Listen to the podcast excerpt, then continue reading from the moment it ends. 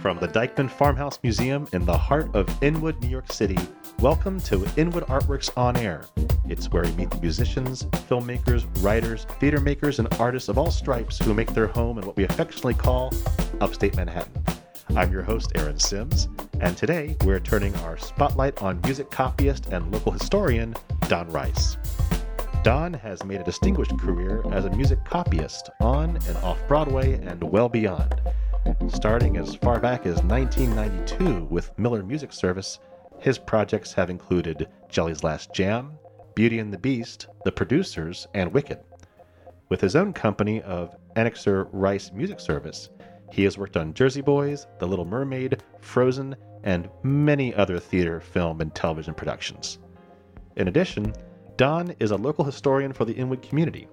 He serves as president of the Dyckman Farmhouse Museum Alliance and, along with Cole Thompson, co hosted in pre pandemic times a monthly Lost Inwood history series in the neighborhood, which evolved into a book called Lost Inwood. We're going to talk about that, his work, and so much more. But first, Don, welcome to Inwood Artworks On Air. Thanks, Aaron. Good to be here. It's really great to see you in person. Uh, how are you and your family doing? Hanging in there. Um, now that spring is coming, things are looking up, and uh, as more people get the vaccine, I have high hopes for the that the rep, by the end of the year we'll be, I don't know about back to normal, but close to it. It'll feel a lot better, right? Yeah. Well, we hope so too. Um, and as far as normal for our industry, it's been anything but normal. Yeah. Um, we uh, Don and I were just talking before the uh, we got on air here is that we just recently celebrated a year of closing from Broadway, off Broadway, regional theater, theater as we know it, live performance in general, Yeah. has been on pause for over a year. Yeah. Um, it's going to be really interesting to see what it's going to be like coming back, isn't it? Yeah, it is. Yeah, especially the New York work. Absolutely. is that going to restart? Yeah. Yeah. Uh, hopefully, uh, everyone will be able to work together and we can phase in a production at a time um, before it goes all gangbusters. I haven't heard about how it's going to go yet or what the plans are. Yeah. I've, I've only spoken to um, a few general managers, uh, and uh, obviously, everyone wants their show to be up and back, uh, or the ones they had in the pipeline to be out first. Yeah. Um, I mean, even I even saw some commercials the other day for Six, the new musical about Henry VIII wives, um, trying to pr- uh, gain some momentum again. Is June 1st still what they're looking at? The Broadway League still says June first. Um, as far as what's possible, I believe what's feasible that everyone is kind of collectively agreeing behind closed doors is that um, September seems more feasible for the earliest productions, and then uh, some producers have come out and said uh, 2022. Would they're just saying we're going to be back then? Yeah. Uh, and I think a staggered approach is important because at the end of the day, everyone's competing for the same audience, and tourism is a big part of that audience and coming back, which uh, which affects your work as a music copyist Oh, for yeah. Broadway musicals for sure. Um, but Don, let's start talking about your career as a music copyist, if you Sure. don't mind. Uh, for the uninitiated, or just for those who don't work in the world of creating musicals from the ground up, can you share with our listeners what does a music copyist do? Yeah, um, it's a very old profession. Not the oldest profession, but it is among the older music professions in that as long as there have been composers who've written on paper, there have been people who have uh, assisted as editors and as uh, taking jobs, taking the work off the back of the composer so that the composer can compose, the creative people. So it, I, I've read articles about Beethoven's music copyists and uh, and what he liked about each one. People even know their names, some of them. Um, what it, so what is it that they do? Is that I work with a composer, but more frequently an orchestrator and a music director. And I'm the music craftsman who prepares sheet music for the band in the pit. And so we'll take a score, orchestrator will provide a score after the songwriter writer provides the song, and uh, and then we need parts for the orchestra. And so the person who extracts the parts, writes them out line by line, um, and uses all of the common practices that help a, perf- a music instrumentalist play their music without stopping, without raising their hands with questions, without adding in any of my own mistakes. That's the copyist. I'm like the music printer and uh, the music extraction person. And can you speak to where during the production period your work begins? I'm always pre-production, almost. And so where where that comes from, let's see. Usually, well, the songs are usually written before. Actually, there's a lot of the the the beginnings of a show that I'm not even aware of. I'm always coming in at a certain place, and that is often around when the cast starts to rehearse. So that's four to six weeks before the first preview, maybe. Mhm. And so and so that's when they actually are all in a room with the director, with the choreographer, uh, and with a piano player and a drummer, and they are um, working out the arrangements of each song. There's also a music department member called the arranger, and so the songs might be stretched. We'll add another verse. We're gonna this one's gonna have a dance. This one will have an intro, and they work out the structure of all each all of these songs. Uh, and once they get get it all hammered out, they have a piano part with a vocal, and that they can hand to an orchestrator who will bring the whole thing into three dimensions. It will go beyond the rehearsal room of a piano and a and a drummer, and suddenly there'll be 20 musicians, if you're lucky, 15 musicians. Um, We aren't recording live on Broadway, folks. that's at least a three-piece band there driving by. One, two, depending on the number of sirens. But that see, that's the coloration, and so the orchestrator will color it depending on the emotion that's needed at the moment, or the cue that's needed at the moment. There could be a dance, ding, you know, in the middle of a dance uh, uh, to synchronize the band with a motion on stage, or with a lighting cue, or with some other effect. And so the orchestrator brings the color to the song that the composer and the director and choreographer all want. And then once that's done, a score has been created, and then it gets delivered to me. So the bulk of my job is the first half of my job is before the first preview. They, try to get most of the show done before then. So a lot of times, maybe not so often, underscores and sort of connective passages might wait till the end, or the bows might be choreographed, choreographed later uh, during previews. And so the, then the second part of my job is during previews when things change. So they've rehearsed in a room. They think the song's going to go great. They've released it to the orchestrator, and I make the parts. Now they get it in front of a live audience, and the audience has reactions that then they're going to tailor their songs to, to perhaps maybe work, work out a better angle. They want a better ending, or they can't hear this part because the audience is applauding. Uh, and so then they'll make changes. And during previews, that's when the high pressure part of my job happens, in that you get a change in the middle of the afternoon and they want to try it that night. And so the turnaround time goes down to next to nothing, and you have to really be quick on your feet. And how many parts sometimes does that take in that turnaround time? Like sometimes you're working on, it's not just the woodwinds, right? It's for a variety of parts for that entire section. Yeah, they might have cut a few measures. And I talk about a measure, that's four counts of music, typically, you know, one, two, three, four. They might just say, well, it's too short. We need to just cut a couple measures. Okay, so we'll do that for tonight.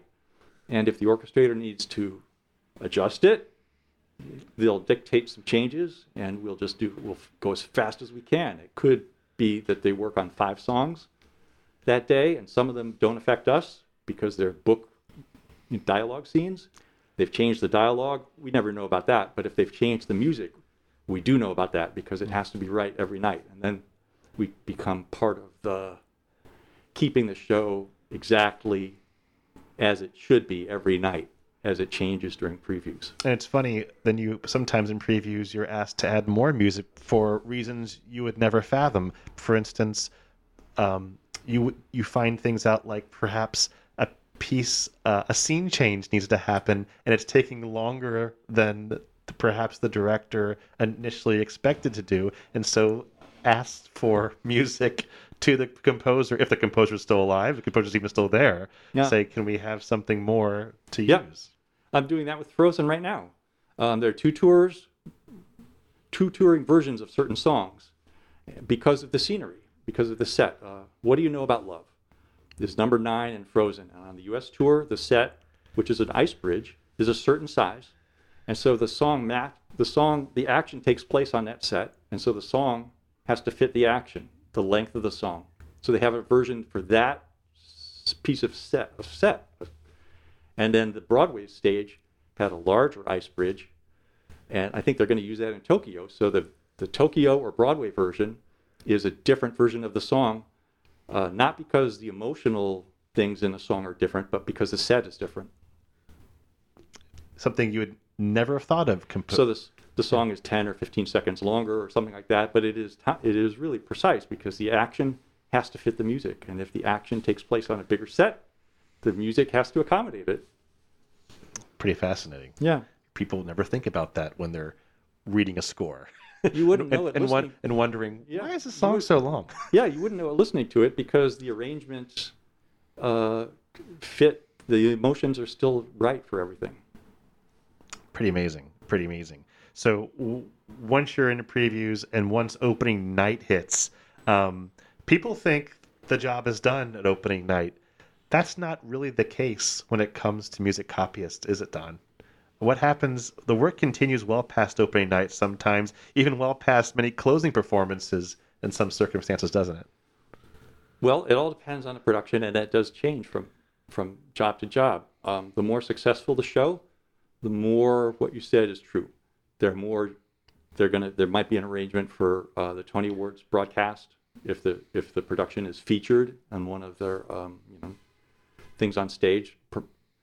They might do a cast album, in which case the music has to be tailored to actually have beginnings and endings, or however they want that the concept of that cast album to go. Um, they could go on Good Morning America, and they need an arrangement for that. So there's like little additional jobs that happen, and the more successful, they go into promotion, more related to promotion, television ads, or or mostly radio jingles.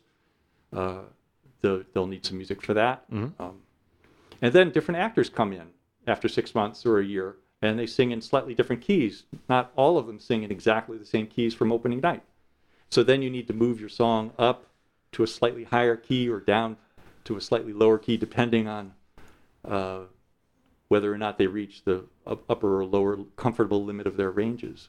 So sometimes, like on Beauty and the Beast, there were a couple of songs that were had to be done in several keys. Same with Wicked. Uh, trying to think of the songs. I mean, Def- Defying Gravity. That I actually I don't know which songs had a lot, but but you look at them and you think, wow, we've got like two or three or four, even four keys for this particular song. It's pretty amazing. Or in case of Wicked, does the wizard dance well or not? And if there's so there's choreography. If the the actor who plays the wizard, at least at the beginning, there's choreo- choreography for the dance part of a certain song, and but then other versions didn't have as long a dance break. Pretty So it's tailored to the how the skills of the person who's performing. That's why live theater, you never know what you're going to get, and um, it's it's pretty interesting, and, and it, it it all affects everything else, casting, everything else. You're looking for certain people who can do certain things, and some people wonder why. Like, well, I'm right for that role. I I could play that role too. Well, there's no question you could play the role, but sometimes there's factors as what you're describing is important for the specific role because if they can't dance or that affects a lot Yeah, happening for a lot of different people on the production. yeah. Pretty- Play to play to the strengths. Yep, absolutely. Uh, so, Don, when you were a kid, or whenever you saw your first musical, what was your first musical you saw? Do you remember? Yeah, I saw an Oliver Twist when I was about five. Not on Broadway. I was living up. I was living in Chicago when I saw it. I remember being amazed because it had a rotating stage, and so there was a chase scene somewhere in Act Two, where everybody's running, but it, but it's the thing that's rotating. But it, there was they go through rooms and stuff. It seemed like they were running down the block, and that's what I remember most. Um, did you picture yourself like being the Artful Dodger after that production, or or uh, like no, not really. But it. Uh, when was it? in eighth grade, somebody persuaded me to try out for a play, and so I did. And it, wa- and it was Oliver. It wasn't really. you just put two and two together, didn't you? How about that? You're welcome, Don. this is better than therapy, right? What was the character though? Bill Sikes? Because you're a tall guy like me. Yeah, that's who it was. Was it? Yeah. I figured. That, that- that's the but they'd make me play too. Probably. I would Yeah. never pass for a little orphan anywhere. Yeah. Unfortunately. Um, but it's a great role. Uh, so I'm curious. Um, when you got uh, that role as Bill Sikes, and afterwards, uh, it's I would say people usually picture themselves playing a role when they see theater for the first time, or when they go out to be part of a production, um, or maybe even playing in the pit if they're musicians. Uh, uh, but rarely, I think people think about working backstage or directing, or it's. A, I think it'd be highly unusual for someone to be inspired to become a music copyist as their first foray into Uh-huh. theater. So I'm curious uh, and very intrigued how you found your path as a copyist and how it led to working at arguably the highest level of your industry. Yeah, isn't that interesting? Chance played a big part in it. Um, but what happened was I was playing. I was a saxophone player and a saxophone major in music. I have a music conservatory degree, and um, so I've been. Pl- I had played so many, you know, classical pieces of music, and then big band. Being a saxophone player, you play a lot of big band and jazz pieces, and, it's, and you're sight reading, uh, and I'm a good sight reader. And so uh, I would notice on some songs that I would get lost more than other songs. And you wonder, well, why am I getting lost? It's a solo. I'm supposed to be playing, but I'm getting lost.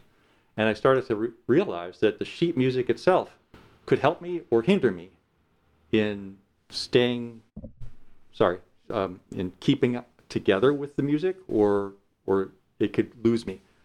Um, after college, I eventually ended up on cruise ships, where I was playing in a band on a cruise ship, and then was a band leader for a while. And that's where I started being a music copyist inadvertently because I was arranging music for the band and for entertainers who were coming through the ship. It was Carnival Cruise Line, so uh, uh, you know a magician would come and they would hire and he would hire me to write some song for them, you know, for the band for some act of his or for our singers, particularly the singers would hire me to arrange songs that they wanted to to sing in front of their cruise ship weekly schedule. So they took these charts with them with and distributed them, and we would play them. And uh, as I started to uh, write my own parts, I realized, a, my handwriting is really bad, and b, I saw advertisements for computer music notation software that was coming out. This is 1988. So the Macintosh was only three or four years old, and uh, I had used a PC so briefly, and the whole graphical interface of the computer was just being developed. So um, from Grand Cayman Island, I made a pay phone call to a place in Minnesota, and I bought some music notation software called Finale. This is in December or November of 1988, right when it came out. And I learned it, and I had bought. I went in with the cruise director to an Apple store, and we bought some Macintoshes. I had saved my money. These things could do nothing, but and they cost a fortune, but it could do just enough. And I learned how to use the software on my own because we were just going around our weekly thing, you know, Jamaica every week and Grand Cayman every week and Cozumel every week. And I'm writing music for the band to play. And then the entertainers hear that music and they say, Can you write something for me? And the computer parts, I would get off the ship at St. Thomas every week and use their inkjet printer or their laser printer at a print service in the port. And then we would have our music to play and it looked so much better than my own handwriting. And people loved that because it looked like it came out of a published book, and uh, and the entertainers in particular loved that. So they started hiring me to write music for them and paying me to do it. So when I was getting ready to leave the ship, and you're thinking, what are your options if you you know you're not going to be a saxophone player on a cruise ship anymore? Now you have to really fend for yourself on land. I thought I could if I moved to New York, I could be a saxophone player, or I could be an arranger, you know, or orchestrate for for entertainers or whatever. Or uh, I can always provide the sheet music because I know how to operate the software. So who's going to call me for what? And that's how it sort of ended up being it because I got more phone calls for being a music copyist because Broadway was just getting to the point of making the transition between fountain pen. Music copyists used fountain pens for hundreds of years, and some still do. But Beethoven's copyists used a fountain pen or a quill, and up until the 1990s, Broadway used them.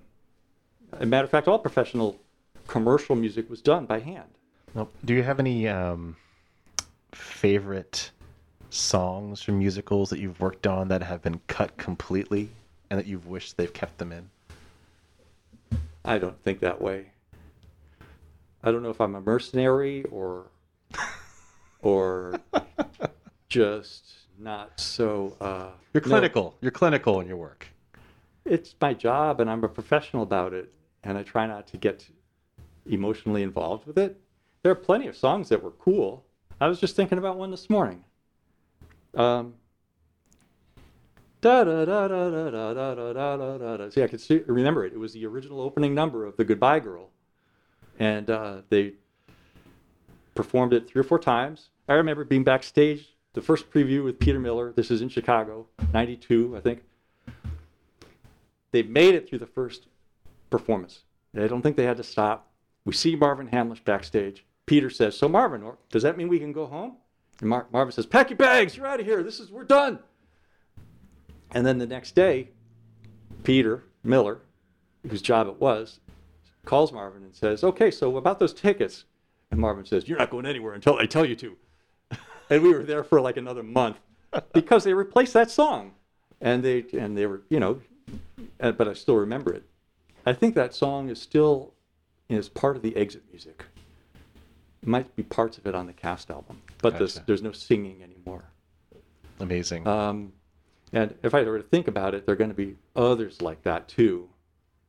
But that's what comes up right now. I just think it's so fascinating that you have this. Uh, for those who work on a production, you, I, I think that yeah, I agree. You have to keep a professional composure, and you have to, you're there to do a job, and and and and keep keep the story moving forward yeah. for everyone. Um, but the fact that we do work in theater, uh, part of it is yes, it is a job, of course. Um, but two is that there is an emotional connection. Sometimes you end up hearing us, you know, you hear an earworm that gets to you, and yeah, and then when it's not there anymore, you're like, you kind of miss that. Yeah. Uh, but it's fantastic that you're able to, you know, it it the composers do hide little pieces of snippets of some things elsewhere, and they recur. Perhaps, yeah. in, perhaps in exit music, perhaps in interludes between scene changes, perhaps in bridges of songs. They end up creating new bridges for things. Oh, sometimes the songs are so great there was a song cut in the Act Two of Frozen.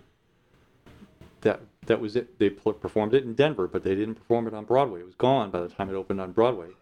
But it was such a good tune, swinging. Um, I think they put it on as a bonus track of the cast album. Fantastic. Yeah, that's amazing. Well, um, we're gonna switch gears here. Yeah. Um, to your alternative life as a local historian. Yeah. Uh, for the record, you were not born in Inwood. No. Correct. Uh, so, what was it about the neighborhood that drew you in? I remember walking one day, and I ended up in Inwood Park. I walked from Cabrini, and I ended up in, up here, and I remember thinking, "What is this neighborhood?" The air seemed different. It was. I had a visceral reaction to my first time in Inwood. And so uh, then I really thought, um, this could be a good place. I wonder what it's like to live here. So I walked into Rob Kleinbart's office, and since I didn't know really where I was or anything, he was asking me for information. I didn't want to give my name or anything because I was, where am I really? I don't even know. but it felt right. And so um, then we started to look up here, and we found a, eventually found a place, uh, and that was 20, well, more than 20 years ago. 1999. And then how do you go from just loving the neighborhood and feeling it special to becoming a kind of a spokesperson for it? We recently moved into our apartment. The uh, uh, co-op was going to try and put some photos up on the wall of the lobby so that it would be less dreary looking, you know, look nice. And they invited people to come out and see these old historic photos that they had found to put up in the lobbies. You know, I'm just a few months in the neighborhood and I don't know anything about the history. But when I'm looking at these photos, I thought they were cool. And I kind of thought, how did they find them? So the internet is in its infancy. It's 1999. Um, but I tried my luck and I've ended up at the Library of Congress and I found a, another photo of Inwood. And it was back in the days when Scavengers was open. Yeah. And um, someone, someone at Scavengers was a guy. Leela, somebody was, be- must have been Guy because he was a photo editor or a photo department person. And I told him that I'd found some image and he liked it and it went up and they got a copy and it went up in a lobby somewhere. Um, and that gave me that positive feedback that I needed, thinking, wow, I can do this on our neighborhood. I could, I could research our neighborhood. I'm so curious about so many things. And so then, as the internet and institutional digitizing um, started to gain traction, there would be more and more. And then eBay, of course, people are selling stuff, and that's another way to research. You don't have to buy stuff. You can look at the pictures. They're really serving them up, and you can use search keywords to find stuff. And that's how I met Jason Minter, who was also interested in Inwood history. And uh, so Jason and I started going. We would go up to the Kingsbridge Historical Society. We would uh, collect this or that and, and trade notes. So that when he opened his Indian Road Cafe, he said, Don, you know, we should do a history thing. Do you think that that's a possible thing? And I said, Well, I don't know. I don't know if I could do it on my own. It's a lot. Um, so we did try one on my own, and uh, Cole was there, and he uh, came up to me afterwards and offered great suggestions. And I said, "You want to do it together?" and that, and so there, there, so that's how it happened. And so he, he's equally good at research, and uh, he has really become an expert presenter. And so, I mean, so it's just a, really a lot of fun to listen to him what he's discovered. I learn stuff all the time. So between the two of us uh, we were able to keep it going and so it's like one month of do, diving deep and another month of getting it ready. And uh, and it sort of became it had took on a life of its own. Well, I love uh, one of the tales you've told, and uh, perhaps some people can find these pieces on eBay every once in a while. Um, the Inwood pottery, uh, which was a movement uh, because there was uh, an Inwood pottery studio yeah just um, hidden into Inwood Hill Park. Yeah. It was a residence, uh, working kiln, and art studio uh, that was functioning in Inwood Hill Park. year to year lease with the parks department yeah And uh, that's just to me is uh, it's a thrilling piece of history that you know before things got so bureaucratically divided up, uh, people did live in the woods. People did have residences all over. Uh, I mean, these are there are Indian, Indian caves there. I mean, well before us, Lenape. Yeah. Um, not to go too far of a deep dive into the history of it all, but um, it's kind. I, I, I like that part. It's not. It's not so long ago where you could just walk into the woods and happen upon someone's house, and and find uh, what they're about and how um, this particular Inwood Pottery Studio, Inwood Pottery Studio, excuse me, um, was a connection to that culture. Uh, they taught lessons. Um, I believe that there are still people alive who took lessons at the at the uh, Inwood Pottery Studio. They were kicked out in the 30s by Robert Moses when the park was renovated and baseball fields were built and things like that. So it was just a whole different. Um, but I think that it is amazing because people are alive who would rem- still remember the Inwood pottery. Yeah, and also there's uh, on the other side of the neighborhood, uh, towards the Harlem River, Yeah. um, there was the Dyckman Oval. Oh yeah. Uh, and I'm curious if you could tell listeners, without giving the complete seminar, Yeah. uh, but it was the home to the New York Cuban, uh, Cubans, yep. New York Cubans, and other large events. Uh, I mean, it's it's amazing to think. One time we had at a ginormous sports stadium in northern Manhattan.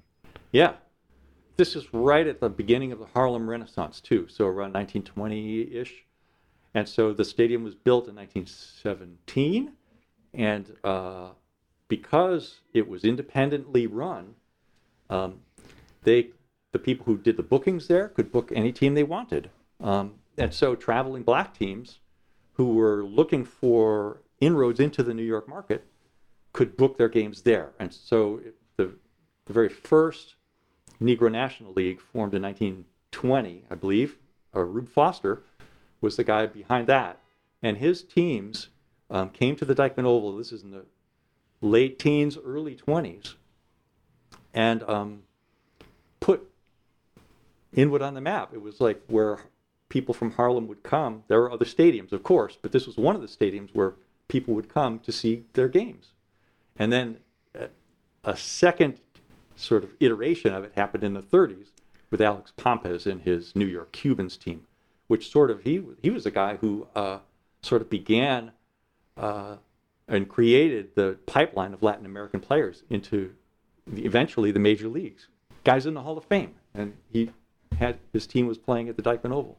It's it's pretty it's pretty amazing uh, to to know that we have such a rich history in the neighborhood, and um, I I personally thank you and Cole and all those who uh, have documented this uh, because I think it has made our lives more enriched, and um, I I, for one, think that there's no greater gift than knowledge uh, to pass on. So mm. I appreciate both of your uh, creativity and uh, ingenuity in uh, creating your, your talks and um, and sharing your passion with our community and our honor listeners here at Inwood you know, Works. People always ask us, not always, how do you come up, keep coming up with new things? Why don't you run out?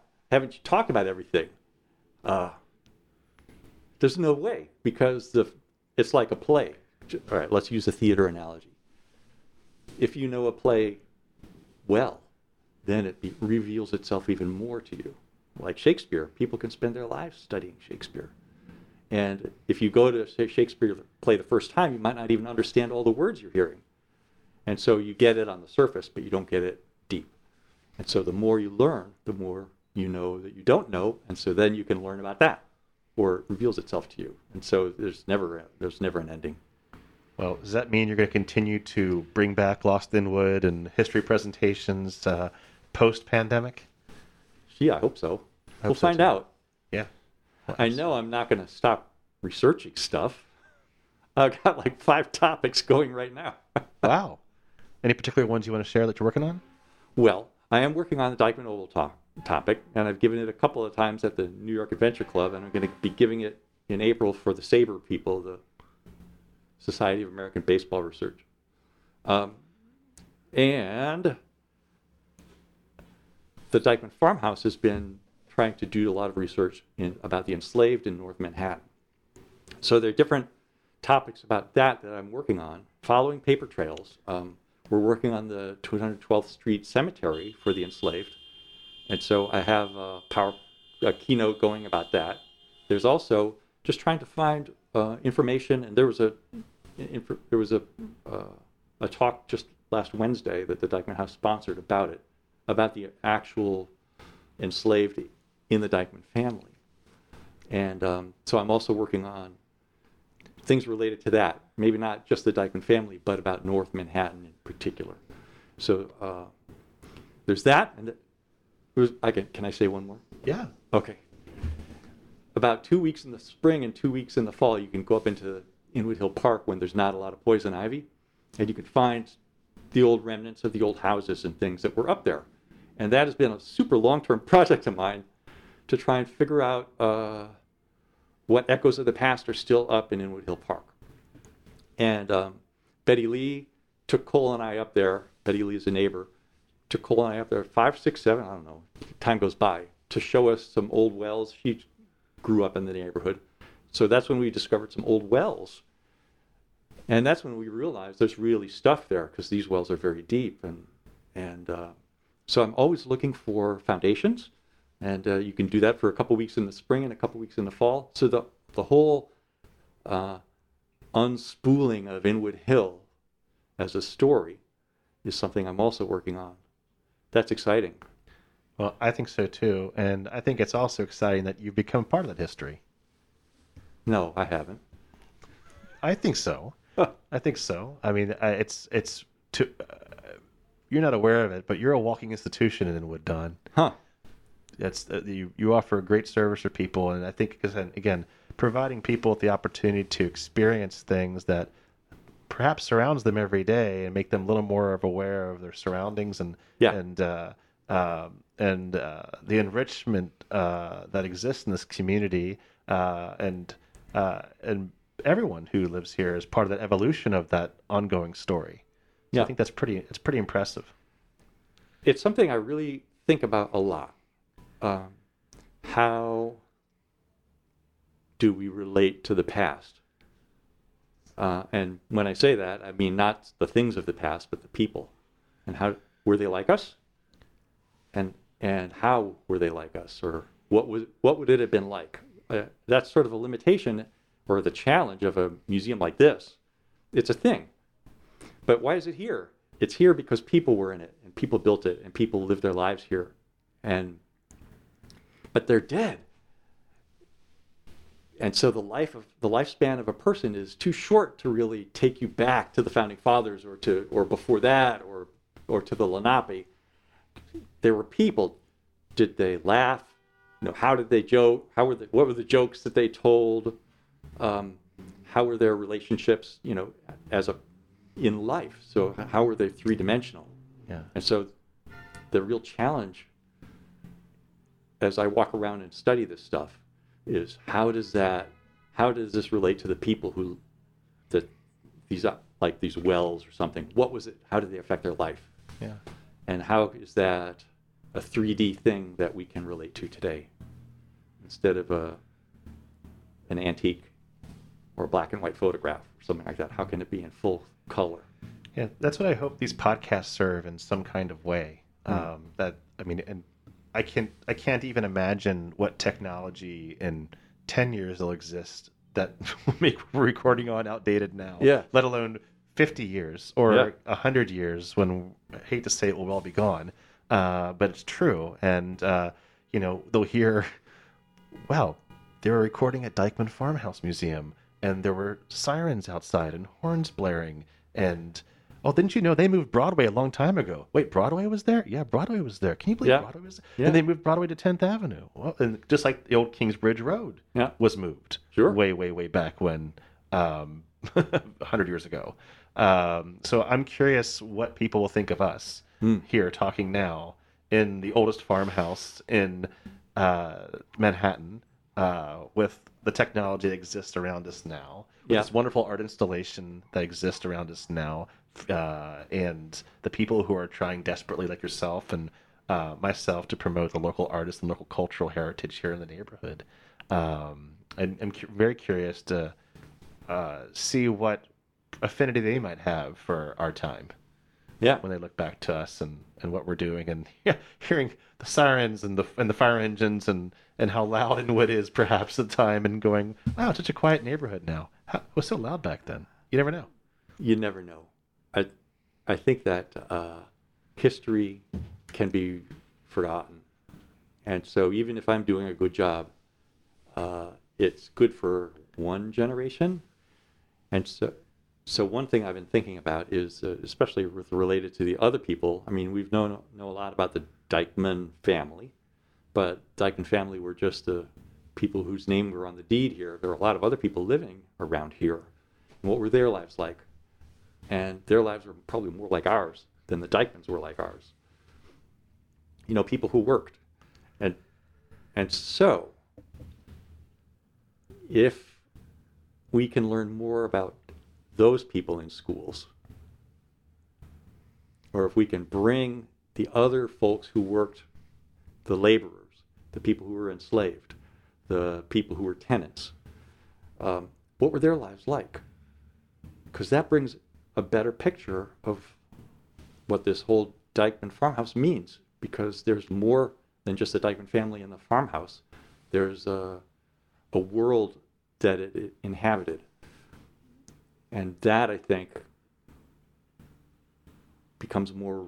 If you can communicate that to someone, say a 10, 10 year old coming on a tour, um, they might actually uh, remember that for the rest of their lives. Well, we can only hope. Yeah. Well, Don, it's been such a pleasure talking with you. Thanks again for being here today. I really appreciate it. Thanks for having me, Aaron. you bet. Well, there's so much more we could talk about, and I feel like we can keep talking if we wanted to. Uh, but is there a place people could might go to hire you if they're in need of a music copyist, uh, or keep track of upcoming history projects? Anyone online? I don't have a website. Uh, I'm like a plumber, word of mouth. but on Facebook, there is an Annex to Rice Music Service page, so you can go there. And Russ, Russ is uh, that's what Russ has been updating every once in a while. I don't know if we've updated it lately. As far as history stuff goes, here right now in my uh, function as president of the Dyckman Farmhouse Museum Alliance, um, there's stuff going on. Uh, at some point, I'm guessing a Lost Inwood will happen again somewhere. I don't know where or when or if, but I'm hoping. And I don't know. I'm not good at promoting myself, so That's okay. I'll do it for you. all right. I, I'm good at working. Well, that's all. Keep keep up the good work. So, listeners, uh, you can follow those links online uh, uh, where he said uh, here at Dyckman Farmhouse Museum and on Facebook at Angster Rice uh, Music Services. Yeah. Uh, so, thanks again, Don, for joining me on this Artist Spotlight episode of Inwood Artworks on Air. It's where we meet the musicians, filmmakers, writers, theater makers, and artists of all stripes who make their home here in Upper Manhattan. If you have a moment, please show us some love right now by rating and reviewing this podcast on Apple Podcasts. That really does help us. Many thanks to all here at Dyckman Farmhouse Museum in Inwood for hosting us, and to Heightsites.com for local uptown promotional support. Be sure to follow us on social media at Inwood Artworks to keep up with all that we do, including the Inwood Film Festival, Filmworks Al Fresco, pop up art galleries, live performances, and so much more. Uh, you can support our programming and everything else we do by making a tax-free donation at inwoodartworks.nyc backslash donate. Inwood Artworks On Air is made possible with funding from the NYC and Company Foundation with support from Manhattan Borough President Gale Brewer and the NYSCA Electronic Media and Film Grant Program in partnership with Wave Farm Media Arts Assistance Fund and the support of Governor Andrew Cuomo and the New York State Legislature. From the top of Manhattan and the bottom of our hearts, thank you for tuning in. This is Aaron Sims for Inwood Artworks On Air. Thanks, Aaron. Go, Aaron. Thanks, Don.